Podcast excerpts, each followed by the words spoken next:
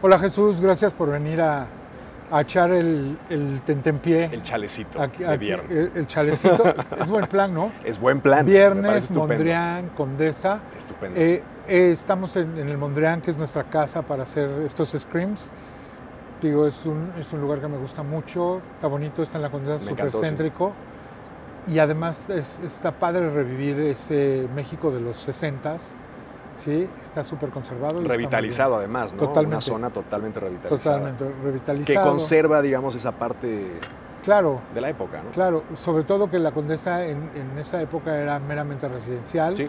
y tenía aquí era un, un espacio multiusos. Había galerías, había oficinas de gobierno, llegó a haber tiendas de discos. Pero bueno, estamos aquí, está padre. Qué bueno que vengas a platicar porque de hecho se trata de Scream, es venir a platicar de las cosas que hacemos que nos gustan. Y, y tú te me haces a- a- alguien bien interesante porque ahorita, ahorita que estamos platicando, somos los dos ingenieros. Somos los dos ingenieros, sí, sí. Pero de repente descubrimos que no porque estudies algo y seas algo, tu vida va a ser eso. Exacto. ¿sí? La vida es más grande que nada más hacer una cosa. Totalmente. Y, y creo que cuando descubrimos y fomentamos nuestras pasiones y de repente resulta que, se pueden hacer cosas ahí, pues la pura felicidad viene en camino, ¿no? Es increíble porque sí. eh, bueno, yo soy ingeniero hasta hace muy poco. Hasta hace O muy sea, Estoy todavía tratando, estoy- todavía. Tú ya te lo te liberaste. Pero yo sigo todavía tratando de liberarme ahí, de romper Ajá. cadenas. Sobre todo, bueno, no es que sea una carrera que yo desprecie, de hecho me encanta. A mí me encanta. Este, sobre todo los números, diseñar, este, Ajá. calcular, porque mi, especialidad, digamos, es calcular. Ajá. Pero este, pues las circunstancias me han llevado por otro lado y sí eh, quiero dedicarme más a otras cosas que me llenan pues más. Y sobre todo la improvisación, ¿no? que es algo que se ha mm, perdido a lo mejor un poco en, el- en esta época, pienso yo, y a lo mejor en todas, ¿no? el poder Sí. de improvisar Improvisar, decir, me gusta esto o no, me gusta más esto. y ya. y cambiar constantemente. Cla- ¿no? Yo, yo creo que eso, el, el- el tema de estar cambiando todo el tiempo es estar aprendiendo todo el tiempo y es estar creciendo todo el tiempo. Creo que una cosa va pegada con la otra y es parte de... Y, y creo que la, a lo mejor el camino a la felicidad, porque tampoco puedes decir, estoy feliz haciendo algo, porque entonces ya que hueva me das. Vamos a hacer un podcast muy Ajá. inspiracional el día de hoy. Sí, queremos que todo el mundo haga de todo. Y, Los y tres en- pasos para... y encuentre todo eso. No, aquí, aquí no se trata ni de dar consejos nada, sino básicamente platicar Claro. quién eres, porque también a- a- algo que es interesante, en la vida y más ahorita con, con la exposición que tenemos de redes sociales, la gente ve a un personaje y no a una persona, Claro. ¿sí?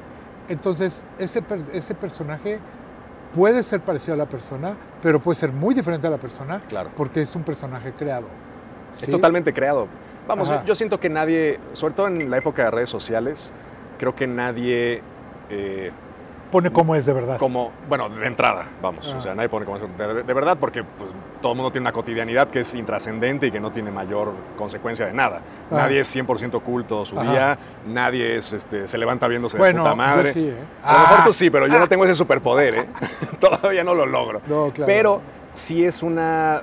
ta- También es un poco medio paranoico, ¿no? El asunto, porque yo siempre trato de no pensar, de hecho no me consumo a mí mismo. Yo grabo, tengo un podcast, jamás Ajá. escucho lo que pongo. Este, grabo O y sea, lo- nunca me lo editan ah. y nunca escucho nada. Ajá. Grabo mis videos y ahí, bueno, un poco como los edito, eso sí los edito yo, tengo que escucharme, me da el cringe más absoluto. ¿Por qué? Trato de no hacerlo ¿Por qué te da el cringe? porque no, eh, no sé, o sea, se- me da como cosas sentirme actuando para mí mismo así, que trato de no hacerlo, ¿no? O sea, no quiero ser un personaje.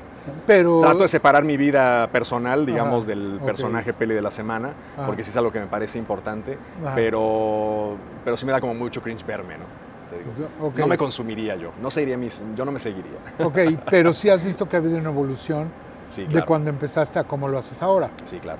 Lo- eh, más naturalidad, más fácil, encuentras la forma de comunicar. Que yo siento que es un poco el- la clave, ¿no? Porque para conectar eh, trato de ser lo más natural. O sea, en ese sentido, el personaje, lo que es un personaje de mi cuenta, es el hecho de que no tengo una cotidianidad que muestre, ¿no? O sea, nunca pongo fotos mías comiendo, No. nunca digo estoy en tal lugar, o nunca digo nada, no existo Haces tus más que mis de videos pum. y Ajá. de alguna forma ciertas cosillas y dinámicas que hago. O sea, no Este, existe una cuenta personal. No te- de hecho, mi cuenta personal un poco Se muta a peli de la semana, ¿no? Entonces, sí trato como de separar eso porque no me interesa que eso se vuelva como público, ¿no? Entonces me interesa como tener esta, esta parte y lo que no es un personaje, pues es en la forma en la que yo me desenvuelvo, ¿no? Este, trato de hacerlo desde la mayor naturalidad posible.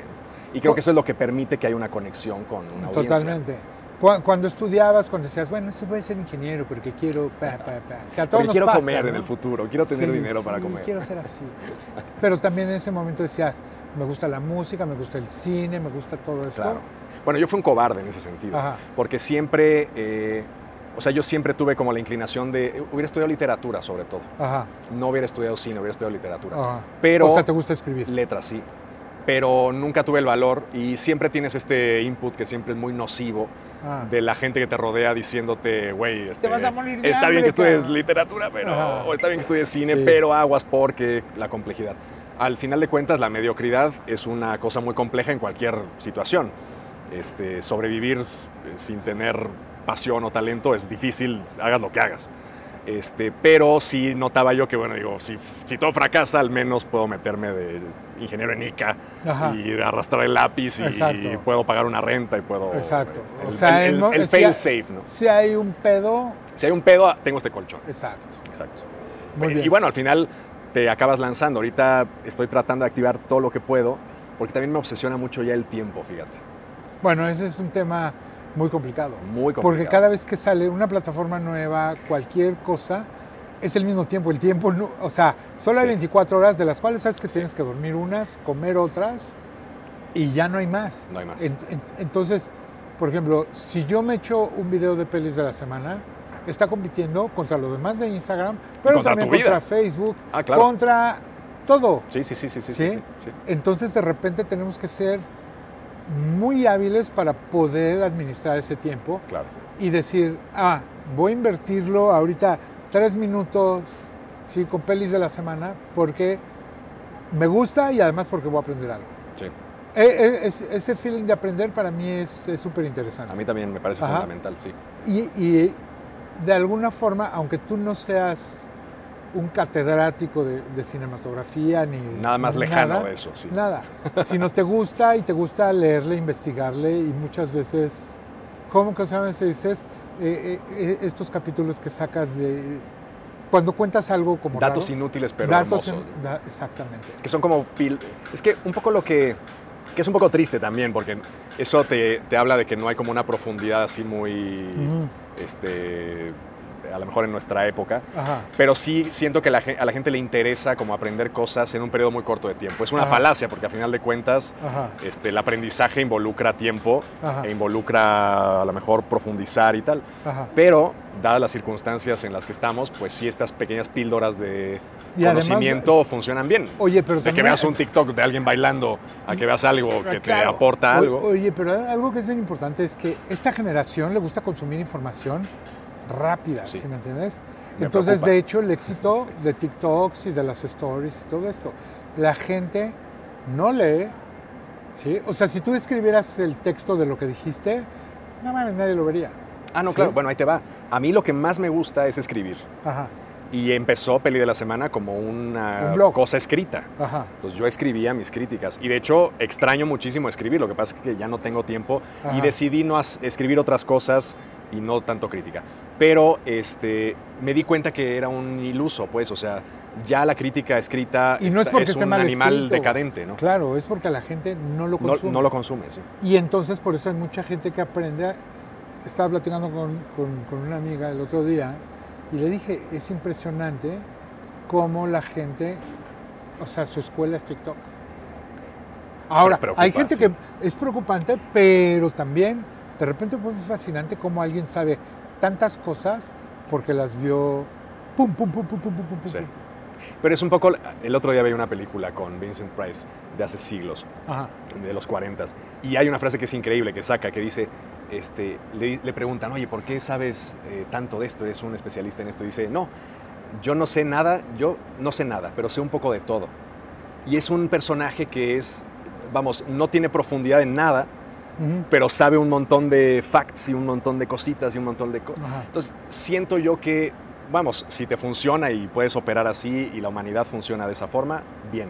Pero sí también siento que hace falta ese proceso como de reflexión intensa de decir, a ver, voy a sentarme a leer hora y media.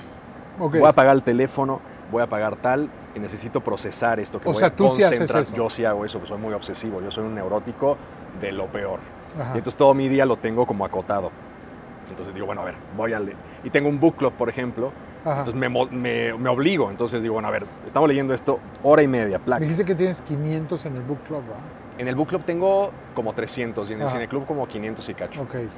Y bueno, es una cosa que me obliga a estar investigando constantemente. O sea, un poco me, me- me mantiene, un- es un negocio paralelo, pero este, me obliga. O sea, me- la gente me paga porque yo me documente y porque yo me obsesione y porque yo busque. Y Te pagan a hacer por lo que te gusta. Exacto. Me pagan por leer la, la fantasía, ¿no?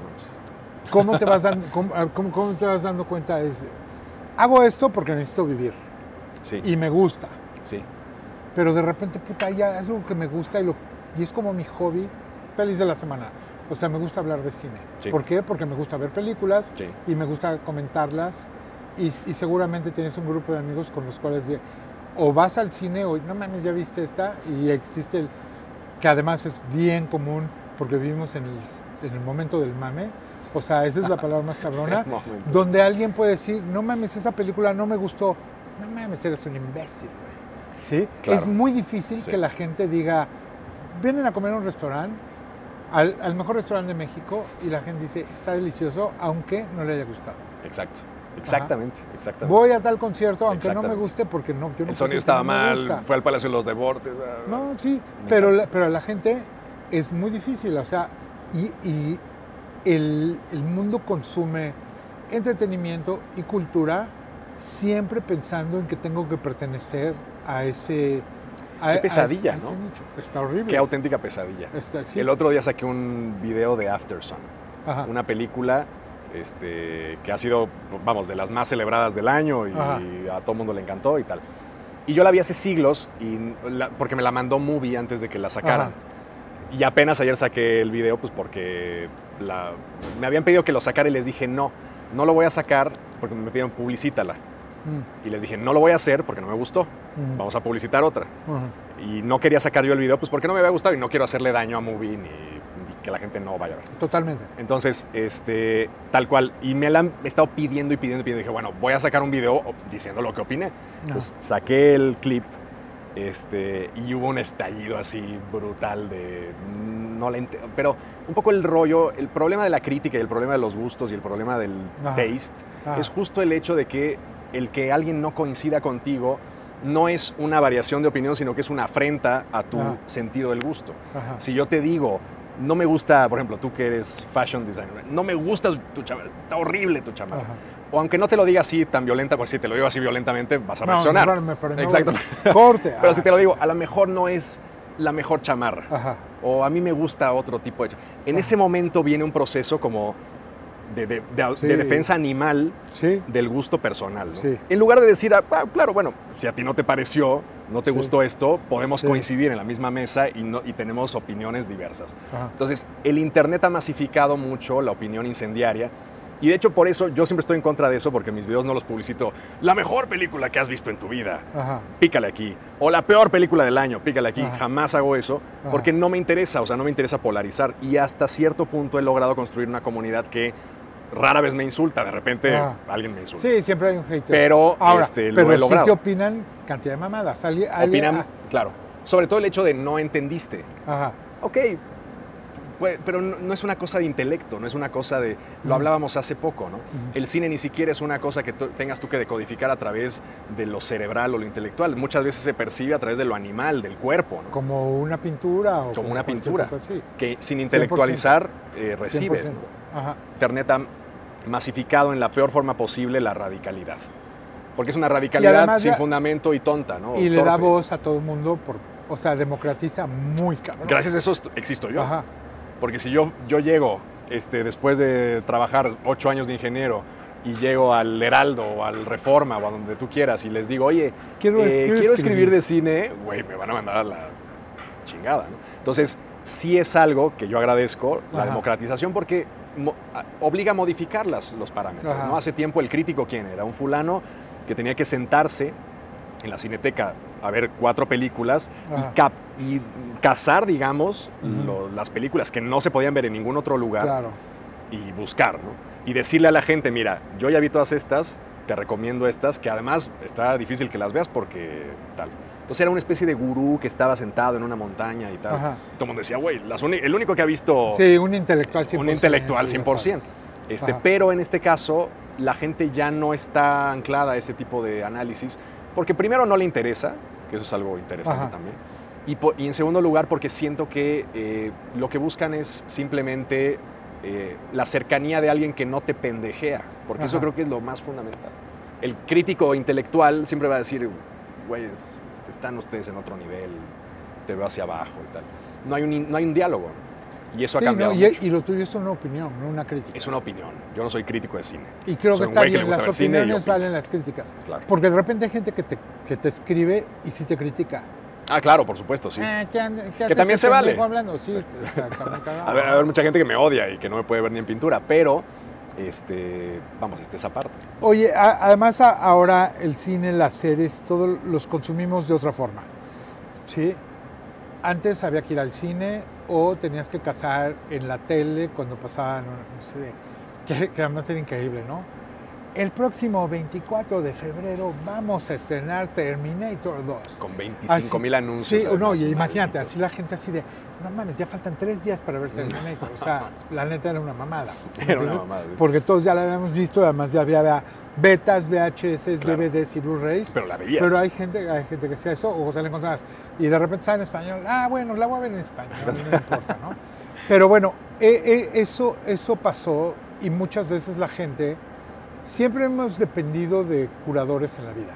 ¿sí? Claro, es que ese es el punto, claro. Eh, y- Porque no hay tiempo. Es- no, No hay tiempo. Al no haber tiempo, al ser finito el tiempo, requieres un curador que te hay un diga, tiempo. oye, hay un entra por tiempo aquí. y todo se compite. Claro. Pero entonces, ¿qué hacemos? Que confiamos en el gusto de alguien Claro. para allá. Y esto es algo que ha pasado en las tiendas, Siempre. en la música, en las noticias y todo eso. Twitter eh, era un ejemplo perfecto de un curador diciendo qué pasó. O sea, Claro. querías una noticia y a lo mejor en lugar de buscar, meterte un periódico, te metías a Twitter Abrías y la aplicación, claro. Balacera en tal lugar. Ah. Sí, eso no lo dice el periódico, pero sí lo dicen en Twitter. Claro. No mames, si hay un video. A, a- a- a lo que voy es que la gente consume de una forma. De repente aparecen las redes sociales y después de las redes sociales aparecen las plataformas, ¿sí? Y, ap- y aparecen las plataformas donde también, ¿cuál es su negocio? Acaparar tu tiempo. Claro. Y cada Que vez nunca sale- salgas de ellas. no, y cada vez sale una y otra y otra. Entonces dicen, ¿cómo le hago? Bueno, pues tengo que ver una interfase padre, pero tengo que tener un catálogo increíble, ¿sí? Y tengo que empezar a desarrollar mi propio contenido, porque originalmente solo pasaban... Compraban. Solo compraban. Sí, Y de repente había tres que tenían lo mismo. claro. Y fue cuando empezaron exclusividad. ¡Pum! Sí. O sea, me acuerdo perfecto cuando Seinfeld no iba Ah, a estar... claro. ¿Te acuerdas? Ya le habían dado una lana en, Sí, Amazon. sí, sí, sí. Y de repente Estaba en Amazon, estaba y en de Amazon. repente la bajaron porque le ofrecieron más lana. Ahorita está en Netflix. De hecho, está en Netflix. el otro día me está en Netflix. Yo, por ejemplo, yo consumo Seinfeld Yo también, para casi todos los días. Casi todos los días. Es más, Yo todos los días, pero algo, cada semana me veo uno o dos Ah, episodios. y yo los traigo. random. Si me subo en un avión, traigo varios porque digo, puta, Seinfeld media Sí. hora me voy a cagar de risa. Sí. Me voltean a ver así de qué se está riendo ese cabrón. Y, los has visto 20 veces. No, además. me lo sé de memoria, pero además, cuando ciertas películas o series no pierden la... O sea, imagínate, Seinfeld no había ni celulares al principio. Claro, eso es algo que Sin me embargo, maravilla. sigue muy actual. No es una serie de mi generación, además. no, no, no. Yo la consumí, además la consumí mucho tiempo después. Ajá. La consumí cuando estaba en la universidad. Yo Ajá. sabía que existía, pero no la ni la ubicaba. O sea, nunca había, me había tomado el tiempo de verla. Y, es- Y no es- ha envejecido perfecto, porque hay cosas que han envejecido fatal. No, Fatal. El otro día vi un episodio de Friends, dije, Dios. Friends, ¿Cómo por ha ejemplo, envejecido O sea, la gente que vemos Seinfeld, cero nos gusta Friends. O sea, Friends es como para Pero lo llegabas a ver, en algún momento Sí, viste y claro. decías, bueno. pero sí había una diferencia. Seinfeld tenía un humor, Larry David, finísimo, genio de sí, genios. Sí, Larry ¿no? David es un dios. O sea, sí todo esto. Pero además cuando ves los capítulos de Seinfeld, dices, no mames, eso ya no se puede decir. O sea, hay Que hasta esos son bastante, o sea, no son muy impropios, ¿no? No, Bueno, salvo sí. Seinfeld O sea, cogiéndose a todo mundo, pero bueno, no, pero salvo pero eso- burlándose de todo el mundo, Bueno, pero sí. el gordo, el negro, Raza, el hindú, sí, el todo, todo, todo, todo, todo. O sea, todo era así de, ups, ya no se puede decir, ¿no? Pero bueno, eh, te digo, viendo ese tipo de contenidos, Larry David también es mi gurú, me encanta porque además es un güey Es que increíble. no tiene filtro y es pum. Ah, Y Sería, sería incapaz de sobrevivir en estos tiempos, Larry David. Pues, sigue Yo esto, su claro, serie, bueno, sigue haciendo, pero ya está como Ah, no, más Sí, no, pero un personaje fuera del como él, spotlight, no, ya no, está en, o sea, No, to- totalmente. lo tienen controlado. Pero, pero además a mí me encanta porque en Seinfeld de repente lo ves. Sí, claro, que sale que ahí sale de, ahí de sus secundario. cameos, Sí, sí. oyes su voz y dices, no mames, ese, es- ese- ese es Larry David. Pero anyway, a, a lo que iba es, ahorita en esa guerra de plataformas, todo esto, yo por ejemplo, si fuera ejecutivo de marketing de, de, de Netflix, y es algo que se, y se lo he dicho a Netflix, ¿eh? Y se lo propuse alguna vez, ¿eh? hace muchos años, cuando Netflix no había Netflix México, sin embargo, me senté con la gente de marketing de, de Netflix Latinoamérica y les dije, creo que algo que hace falta es curar, Claro. ¿sí?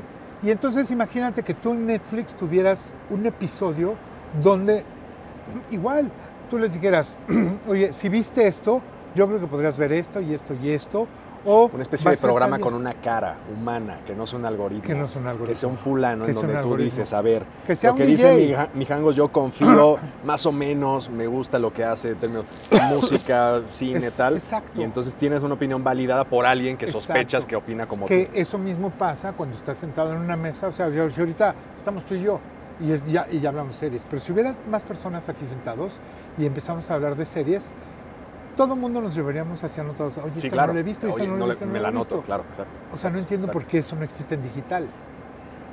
Es que eh, yo, ¿Ves que yo te que sale siento, el porcentaje? Te sale, por ejemplo, en Netflix Sí, te sale que es el porcentaje de... todo es 90 y Sí, todo está por arriba del contigo. 90%, Sí, vamos. Sí, sí. Es una payasada porque a final de cuentas el, el arreglo que tienen ahorita es confiar ciegamente en que un algoritmo y un análisis de más data, este, de cuando la gente le pone stop, cuando la gente cambia, tienen Ujú. una cantidad de análisis de big data impresionante. Ujú. Para, bueno, la leyenda, no sé si te la sabes, el House of Cards Ajá. salió esa, la primera gran serie de Se- se Netflix diseñó así. se diseñó a partir de un big data que Ah. determinó que la House of Cards británica la Ajá. estaban empezando a ver más y Ajá. que a la gente le interesaban este tipo de personajes y ta ta ta y Igual que y- y Stranger armaron, Things. ¿no? Igual que Stranger Things. Hasta la música. Entonces, cosas Eh, completamente big data. Eso está mal, porque no, a final de está cuentas pésimo, pues ya es ah, inteligencia artificial diciéndote que vas a ver. Claro. vas a oír. ¿Y qué pasa con las inteligencias artificiales? Ajá. El arte de inteligencia artificial Ajá. ahora que es, nos maravilla porque dices, Dios, o sea, esto es algo que no, no existía, me veo cabrón. Pero a final de cuentas es un composite de Ajá. cosas que ya existen. Es un refrito de un refrito. Y si 100%. tú ves lo que hace Netflix, por ejemplo, a nivel de cine, pues es un composite de cosas que ya existen, un refrito del refrito del refrito. Y suelen ser, al menos las películas, bastante malas. Sí. Las series igual se salvan un poco más. Pero es justo eso. O sea, Es- que confías en un análisis de datos y dices, es una inteligencia artificial que es, bueno, hay que hacer una serie que empodere Ajá. a tal grupo social y que tenga un personaje que es así. y entonces es un rompecabezas grotesco, un Frankenstein y, y va- que no vamos funciona. a ganar a billetazos. que al final les es está empezando ya a fallar, ¿eh? ¿eh? pero está empezando a fallar. Porque no, no les va como esperaban. Claro, porque la gente no quiere la inteligencia artificial. Ahorita Ajá. es un boom porque dices, oye, esto, vamos, me maravilla que hay una mente artificial que Ajá. recolecta y tal, pero a final de cuentas el producto terminado Ajá. no es innovador. La inteligencia artificial no puede generar algo completamente nuevo y entonces Ajá. la gente dice, bueno, pues esto ya lo vi, es un James Bond otra vez. Y es muy fácil. Tú, por ejemplo, si estás oyendo en Spotify, oyes una canción y le pones radio, te empieza a poner por Ah, unas claro. canciones que el algoritmo cree que son parecidas. Exactamente. Y de repente, si pones a, a The Cure de 1987, de repente. Igual te mete un interpolazo. O si- no, o te O mete igual te una canción que no tiene nada que ver con, con- con The Cure porque es de la misma época. Ah, porque claro, alguien la claro, tagueó ahí, entonces claro. dices, no puede ser. Claro. Lo mismo que pasa con Netflix. Exacto. O sea, a lo mejor estás viendo una película seria chingona y todo eso, pero es de 1993 y la que Dice, sigue ¿cómo te viste esto? una Como viste esto, vete esta. como- No, y además también el interés de la plataforma de impulsar ciertos productos. Ajá. Como viste esto, ve, por ejemplo, Stranger Things. Eso te sale, Ajá. como viste eh, a Belatar, ve Ajá. Stranger Things. Como viste Ingmar Bergman, ve Stranger Things. O sea, Ajá. ese interés de la marca como por empujar sus cosas. Entonces, se pierde el gusto del curador que lo tienen ciertas eh, cosas como por ejemplo Movie. Yo a Movie la No, quiero bueno, mucho es- porque es, un, es, es justo eso, ¿no? Es, es un tema independiente. otro todavía, rollo. Claro, 100%. que a mí me gusta mucho porque es una película al día. Primero, la- el rollo de vamos a desmasificar esto de que tengo 100 mil opciones.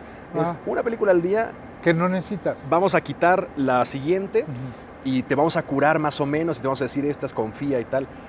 Me gusta un poco más el esquema, Porque aunque falta en un poco la cara. Conf- Confías y confías en ellos. Sí. ¿Qué, qué, qué pasa cuando de repente una persona normal abre Netflix, abre Apple, abre Amazon, HBO, la que quieras? La abre y de repente dice, ¿qué quiero ver? Y de repente se da cuenta que lleva media hora pensando que va a Picándole, picándole. ¿Sí? Y de repente dice, bueno, ya escogí esto, empieza y se queda dormido a la mitad. es, está, está Es una, es una, son tiempos que te juro, es Ajá. hasta ridículo, ¿no? Exacto, por eso siento que de repente la deshumanización le pega muy fuerte al humano. ¿sí? Sí, sí. Porque estaría padre que te dijera, oye, güey, pues, ¿por qué no ves esto? ¿Y ¿Por qué no ves esto? Pasa lo mismo con la música. Claro. O sea, te digo, estaría poca madre que de repente, como un DJ, un DJ ve cómo está reaccionando la gente y le suelta la rola que sigue. Claro. No, no llega así con un playlist de, te voy a tocar tal. Exacto. O sea, si fuera así, no le pedirían a un DJ, Claro, exacto. mándame un playlist Mándame- y, lo y yo lo pongo. Exactamente. Es que es justo, pero además, un poco el problema es que todo el mundo quiere, entendiblemente, hacer un negocio de 0 a 100 en Ajá. nada. Y para hacerlo, un poco el, el camino mío, mi camino, por ejemplo, Ajá. a mí me costó un huevo. Yo llevo haciendo peli de la semana, puta. De que empecé a escribir en un blogspot pitero Ujú. cuando fui de maestría, Ujú. llevo haciéndolo 12 años. Ujú. 12 años.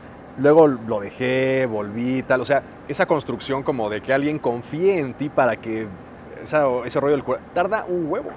Ajá. Muchísimo, es Y lentísimo. mucho, mucho compromiso. Mucho compromiso. Entonces, formar una figura así como de una inteligencia artificial que Netflix le apueste a que va a haber una persona Ajá. en que la gente va a empezar a tener... Puta, es lentísimo. Entonces, por eso no lo hacen. No, pero tienen el billete para masificarlo rápido. Pero es que puedes masificar cualquier cosa menos el respeto. O sea, puedes crear cualquier cosa menos el respeto. O sea, la gente te conoce a ti porque llevas años Ajá. Hablando, conociendo, saludando. La cena, el voy a ver a no sé quién, eh, conozco a Kraftwerk, ese tipo de cosas. Y claro, el, el respeto no lo puedes, no, lo- no puedes Sí, crear un, no- un no- no se humanoide puede- puede respetable, no se puede inventar. No se puede Entonces inventar. es un proceso bien lento. Ahora, yo creo que se puede si usas a gente respetada para hacer Ya en el cosas. mundo real, a lo mejor sí, Sí. podría ser. O sea, te, te- te lo juro, ¿eh? Yo, yo, yo, por ejemplo, agarraría y, y- y- y le diría a, a cualquier plataforma, ¿sabes qué? Vamos, vamos un proyecto curado. Porque de repente tienen como sus proyectos, Netflix tiene uno horroroso donde salen y se cagan de la risa y recomiendan cosas como de las cosas nuevas. Hay, hay, hay uno que lo tienen. ah, no lo he visto. No me acuerdo cómo, no, No consumo mucho Netflix. Tremendo, güey. Horrible. Pero Pero, con quién? Pero- ¿Con influencers o quién no, sale? invitan a los actores de las series, van Ah, va y a publicitar sus cosas. pa, Ya, pa, pa, ya. Yo creo que ese es un error de marketing. Ajá. Que también es un tema bien importante. Claro. El marketing de repente está hecho con las patas de todo, güey. Es la primera vez que empiezo yo a trabajar con compañías, con marcas. Es una pesadilla. Es una Y de pesadilla. repente dices así. El otro, me- oye, ¿quieres hacer una, un contenido para tal? Que además yo, el, punto cero es decir, bueno, jamás voy a decir que algo está chingón Sí, no te gusta. si no me gusta. Si quieren un contenido que yo les haga para que la gente conozca que hay una serie o lo que sea, pues les hago un TikTok histórico y les digo, les hablo Sí, de esto porque en das la vuelta. 1900 y no sé qué, Ajá. George Lucas se le ocurrió. bueno, y entonces ya ahí te meto y digo, y Ajá. eh, le estoy contando esto porque la serie tal. Pero sus briefs de lo que quieren que yo haga es, ponte una pijama cómoda y siéntate frente a la tele en Navidad. Este era para Navidad. Ponte una pijama cómoda y siéntate frente a la tele y di, ah, cómo me encanta ver, bueno, a ver, eso no lo, no, no lo voy a hacer, pero ese es el, el mindset Ese, ese es el mindset de, de, de- de la lo que tiene que ser la publicidad creíble, güey. Nadie se va a creer No. que tú estás haciendo eso de manera orgánica. Creo que puedes hacer cosas muy interesantes. Yo, yo creo que yo creo que sí se puede, deber- deberían de pasar esas cosas. Ahora, si no lo hacen ellos, pues lo que tú estás haciendo. Ah, claro, lo hago yo. Sí. Y al final quedan contentos porque dicen, bueno, no estoy diciendo que es la octava maravilla, pero lo vio un chingo de gente, porque es una cosa histórica que le estoy diciendo a la gente, le estoy contando una historia de que si alguien hizo algo en un año o tal, Este, y al mismo tiempo es un anuncio, pues porque al final les digo, y si quieren ver esta madre, pues ahí está en tal plataforma. ¿Qué, qué opinas de esta maña que tienen los gringos sobre todo, ¿sí? los, los americanos, de hacer refritos de películas buenas europeas Ah, sí. o asiáticas? O sea, yo de Me frustra repente, muy cabrón. de repente ves una película, o sea, a mí me encanta el, el cine escandinavo, y de repente Bueno, unas cosas increíbles. Let the Right One In. Ah, ¿Viste ya esa? es serie, güey. Claro, bueno, pero, Es la- una de las pero, películas que vi muchas veces cuando salió. pero el remake de la Mm. Noruega Mm. lo sacaron dos años después, Ujú. los gringos. Dices, Y ahora güey, por favor, ponle Y- putos subtítulos. La película es buenísima, además. Bueno, y sabes que hay una serie. Claro, bueno, no, no he visto la serie y vi la película y me arrepentí. O sea, vi la gringa. Dije, güey, ¿por qué? O sea, la vi por morbo decir, ¿en qué momento alguien hace un remake? Por ejemplo, Old Boy. El remake, que además lo hizo este Spike Lee, que digo, güey, por. Pero bueno, Pues porque necesitaba billete. necesitaba güey. billete. Pe- o sea, se Pero dices, güey, ¿por qué The chingados? Girl with the Dragon Tattoo, güey. La- The Girl with the Dragon Tattoo. O sea, películas así de así están Sí. chingonas, así déjalas, güey. claro. Y además, vamos, yo puedo entender que hay un remake de una película de los 40. Por ejemplo, la del Toro. Ajá. Nightmare Alley es un remake de una película del 40 y algo. Que digo, bueno, lo puedo entender porque pues hace la generación de ahorita nadie estaba vivo en el 40 y este Ajá. pues, lo- lo Y es otra cosa, Me ¿no? parece perfecto. Ajá. Pero este, una película que acaba de salir hace dos años, hacer un remake y son especialistas los gringos en eso. ¿Sabes que hay, una que vi terror. que había en Netflix de este señor en están en Noruega y le, le matan al hijo unos narcotraficantes y luego va matando de uno en uno. Ay, ¿cuál es Ajá. esa? Fíjate. Está muy buena, no me acuerdo el nombre, pero hicieron un remake gringo así de Porque además, claro. con Liam Neeson, obvio. Ah, Oh, ya sí, sé sí, claro, sí. bueno, yo vi la de Liam Neeson. Ah, bueno, hay No una original no he visto la noruega. Muy buena, muy buena. Pero- Con este güey que es un chingón, ¿cómo se llama este sueco que sale en todas? Eh, de los top suecos ya un Matt señor. Mikkel, no, pero Matt no, no, es no, la- este danés, güey, este güey, este güey, Eh, no me acuerdo, se llama, de hecho hay, hay otro, hay un Alexander Tal, Skarsgård. ah, ok. Skarsgård, Ah, el pero el, otro, pa- el papá, el, el- jefe del clan, el, papá de todo, lo- el Ajá. papá de los hijos. Sí, sí, sí, pero no me acuerdo cómo se llama. Este- es Skarsgård. Ay, Está muy bueno. que sale en Breaking the Waves, además es el, el esposo de esta mujer que un puta, jefazo un cabrón. que puede salir de vikingo que sea, es increíble. o de ruso Pues por eso todos los de hijos son este pues por él, es un actorazo de no buen- buenísimo oye la verdad está padre eh, me, me encanta la idea de platicar digo estamos haciendo scream ahora es, es corto pero media hora está perfecto Me parece perfecto, y quiere decir que luego podemos echar otra platicada totalmente. sí luego te voy a pasar algunas películas así que porque por ejemplo me encantaría que hablaras de Dolls o de, de Fallen Angels ya has hablado ¿no? ¿De quién? o de, de Fallen Angels de las de Wonka Ah, no, de Fallen Angel no. y Chunking Express y De Chunking así. sí. Bueno, y de ¿Qué te gusta más, Chunking o 2046. Fallen? ¿Cuál es, ¿Cuál es tu favorito de ese güey? Mi favorita eh, va a ser la más pop, In the Mood for Love, es que es un- Ah. me parece una locura. O sea, sí me parece una locura. Y ese es Ahí el- sí concuerdo con él, está por todos lados. Es una locura. Chunking Express es bellísima también. Y Fallen Angels, lo que pasa es que Fallen Angels ah, no, no puedes coger. O sea, no, puedes coger, es que se ese güey es un jefe. Es una voladez, güey. Sí, es un jefe. Y además siempre viene por lugares a los, en los que jamás ves por dónde va. O sea, 2046 también una, Me encanta. puta voladez. Me encanta. O sea, es increíble. Está padre. Es increíble. ¿Te gustan más, de, de Asia, quién te gusta más? ¿Los, los japoneses? Fíjate, ahorita soy los- muy coreano, ando muy Ajá. coreano últimamente. Ujú. Este, vi la de Decision to Live que me pareció bien, Ajá.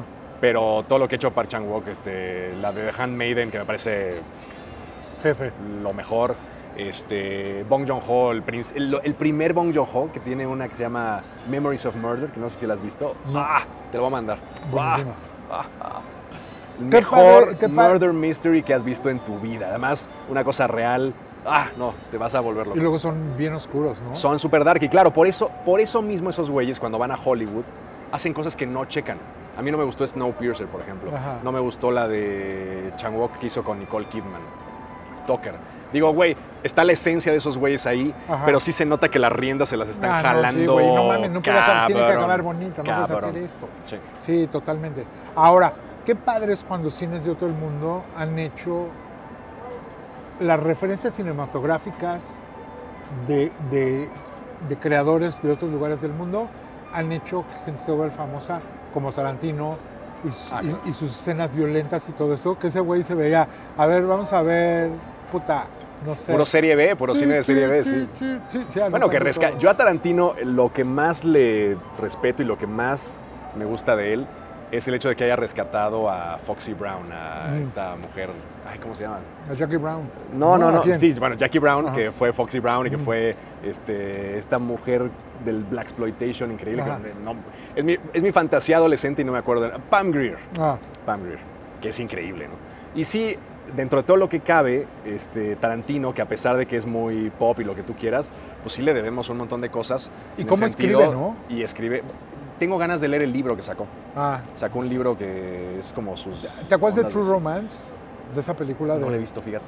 ¿No la has visto? No. Peliculota. No, no, con este. es- es- bueno, sale Dennis Hopper. Sale.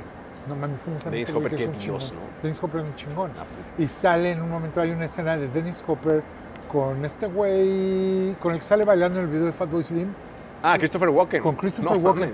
Esa escena de los dos es cuando dices, wow, pero el diálogo, o sea, esa película está escrita por Tarantino y y, está Walken. dirigida por Tony Scott. Dios. Ajá. La voy a llegar a ver hoy en la noche, te lo juro. O sea, una maravilla. Una, maravilla, sobre todo, cuando, o sea, por ejemplo, esas pláticas cuando están sentados en Reservoir Dogs al principio. Sí. Es un buen dialoguista. Se puede decir lo que sea de Tarantino, pero es bueno escribiendo guiones. Es muy Oye, gracias Jesús. Mijangos. ¿Eh? Gracias por invitarme. Chao. Gracias. Gracias.